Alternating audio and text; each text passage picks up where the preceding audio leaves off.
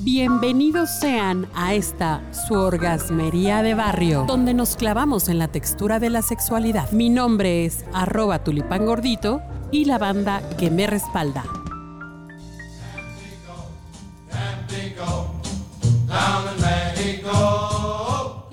¿Cómo les va, queridos orgasmeros y orgasmeras? Hoy estamos de manteles largos aquí en la Orgasmería de Barrio porque nos acompañan personas muy, muy, muy especiales. Para mí está con nosotros Patricio Chávez. Hola Patricio, ¿cómo estás? Hola, mucho gusto. Eh, me, me alegra estar aquí con usted. Eso. ¿Por qué me hablas de usted?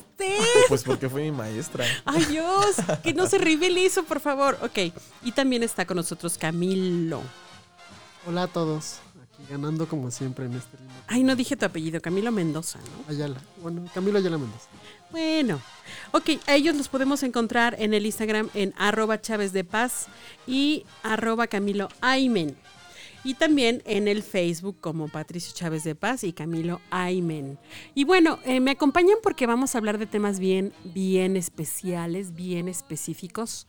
Eh, hoy quiero contarles la historia de para qué sirve la educación sexual. Ustedes sí les dieron educación sexual, ¿no? ¿En la escuela o no? Yo considero que sí, pero no. Más bien, considero que no la adecuada. ¿Por qué? ¿Qué te enseñaron? A ver, Patricio, cuéntanos. Pues solo métodos anticonceptivos y, y cómo protegerte de, de algunas enfermedades. O sea, la parte del de, el placer, No, de eso no. el nada. orgasmo, cómo penetrar, cómo todas esas cosas, ¿no? No, en la escuela o no. No, la parte, yo creo que no, no tampoco. Yo creo que solo fue el básico de poner el condón, Ajá. ¿no? Y así como de un autorreconocimiento de tu cuerpo o de tu sexualidad, creo que eso no. Ni, es, Ah. ni siquiera eso, ni de cómo te iban a crecer los vellos y cómo te iban a crecer Ah, los caracteres sexuales secundarios y todo eso. ah, eso sí. Eso sí te Sí, dijeron. también. Sí. ¿Y a ti, Patricio? Igual. Sí, creo que saliendo de la primaria o entrando a la secundaria. Bueno, ¿y eso fue suficiente como para que ya estuvieran bien listísimos para entrarle? ¿O no? No, creo que no. Ay, mis vidas. No, no es suficiente. Pues no. Entonces, ¿de dónde adquirieron toda la información que traen? Porque Internet. traen bastante. Internet. Y ustedes ya son la generación del internet, pero imagínense nosotros, teníamos que ir a los libros. No, ojalá no, los, deja todos los a libros. los libros, a los amigos y amigas, ¿no? A los que ya estaban experimentados, estaba bien tremendo. Bueno, pues eh, hay una, hay una experiencia de un, de un profesor, es un profesor de secundaria que está en Colombia, como una secundaria cualquiera de cualquier barrio de aquí de nuestra Ciudad de México, que fíjense que hizo algo muy interesante y es que bajó a cero la tasa de embarazos adolescentes ahí en su secundaria. Ustedes saben cómo está. Yo sé que ustedes ya, ya pasaron la adolescencia hace unos dos, tres, cuatro años, ¿no? Sí, más o menos. Sí, pero, pero saben que seguimos siendo el, el país number one en los embarazos adolescentes. ¿Sí lo saben o no? No, yo no sabía. No, tampoco lo sabía. Ay, Dios mío. ¿Ustedes podrían estar embarazando a algún adolescente y no lo sabían?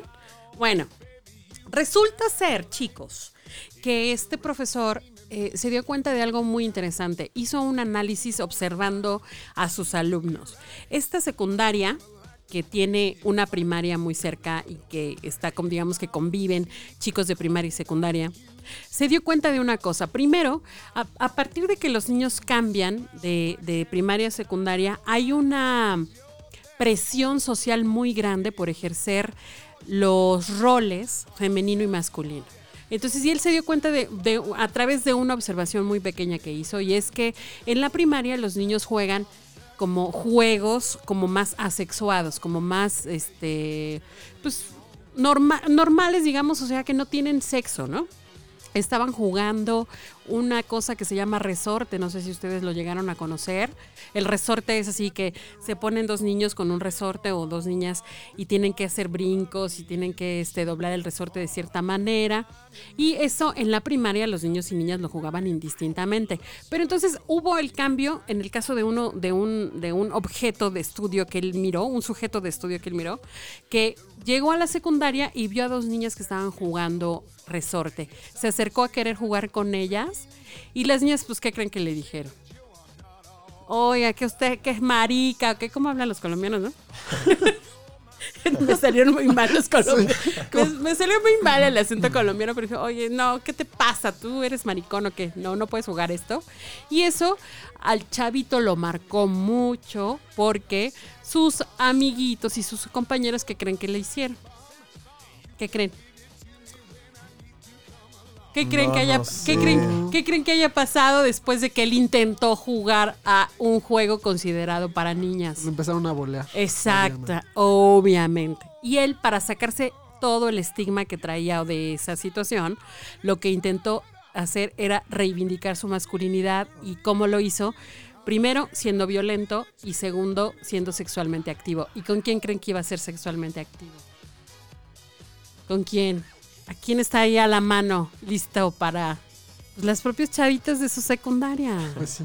las propias chavitas de la secundaria. Entonces, esa fue una cuestión.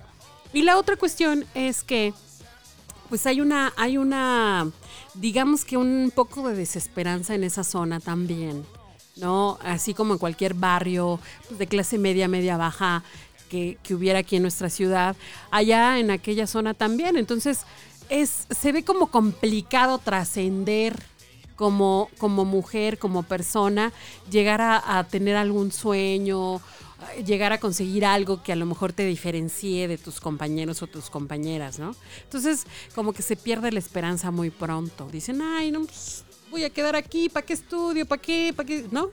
Y, por ejemplo, las mamás de las niñas les dicen constantemente, oye, hija, no cometas los mismos errores que yo, no te embaraces, este, no, ahora sí que no la riegues, ¿no? No la riegues, este, ponte al tiro. Pero ¿qué creen? Que en ese medio, bajo esas circunstancias y viendo las cosas así como están, pues la única manera de trascender es siendo madre.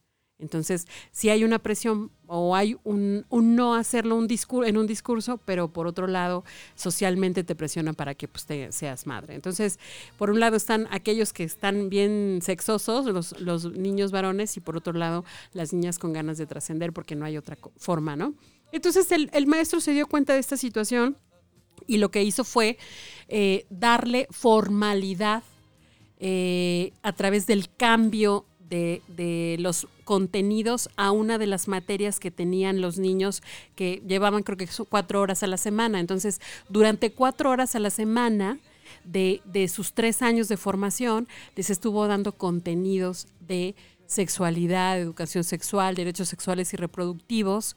Y pues eso hizo, esa información correcta, concreta, este, completa y además clara y oportuna, hizo que se evitaran los embarazos y que las, las y los niños también se sintieran más empoder- empoderados y en confianza.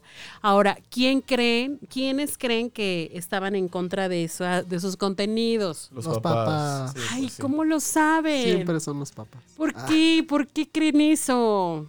Sí, efectivamente los papás. Hay una tendencia o hay una creencia estúpida que dicen que si tú hablas de sexualidad a, eh, eh, a temprana edad, estás como, como propiciando La vida sexual. la vida sexual. Ustedes díganme, ¿es correcto? No, es totalmente falso. También está esta parte de que se no quieren que se enseñen porque pues todo el complemento, todo el paquete que lleva, pues hay cuestiones de género que se tienen que trabajar y cuestiones de orientación sexual libre que Que tampoco quieren que se toquen, pues sí, ¿no? yo también creo que es por eso. Exactamente, pero no, no, o sea, estamos totalmente equivocados mientras con más claridad y más pronto le hablemos a los chavos y chavas de sexualidad, más tiempo tendrán ellos como de digerir la información y además tomar decisiones correctas, ¿sí o no? Sí. Díganme ustedes. Es correcto. Correcto. ¿Ustedes qué, qué edad tienen? A ver, Yo, Patricio, tengo 22. 26. que no- o sea, y sí les hizo falta información, ¿no? Sí, no, la Sí. verdad es que sí. O sea, ya la libraron, no han embarazado a nadie, pero sí les hizo falta No, información. tampoco estoy embarazado, así que Bueno, entonces, ojo, mucho ojo. Esto tómenlo en cuenta.